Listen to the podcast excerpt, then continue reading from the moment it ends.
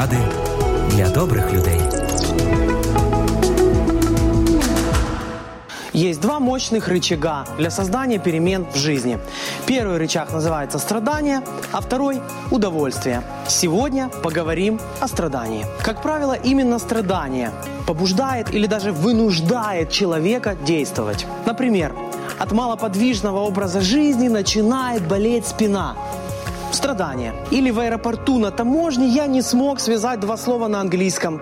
Конфуз страдание. И тогда человек решает начинать движение, делать упражнения, учить инглиш и так далее. Однако, страдание может в настоящем времени и не быть. Но ты можешь представить себе негативные последствия в будущем, если ты не начнешь или не прекратишь что-то делать. Например, курящий человек в данный момент может чувствовать себя здоровым. Но можно взять пачку сигарет, почитать то, что на ней написано, и увидеть свои страдания в будущем. Зрелость человека заключается в том, чтобы не ждать, пока у тебя в жизни что-то рванет, а уже сейчас работать над собой. Сделай сейчас одно упражнение.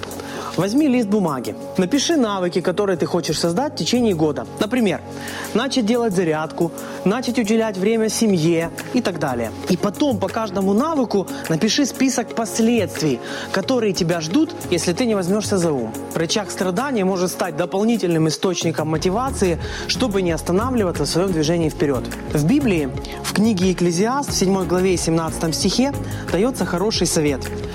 «Не предавайся греху, и не будь безумен.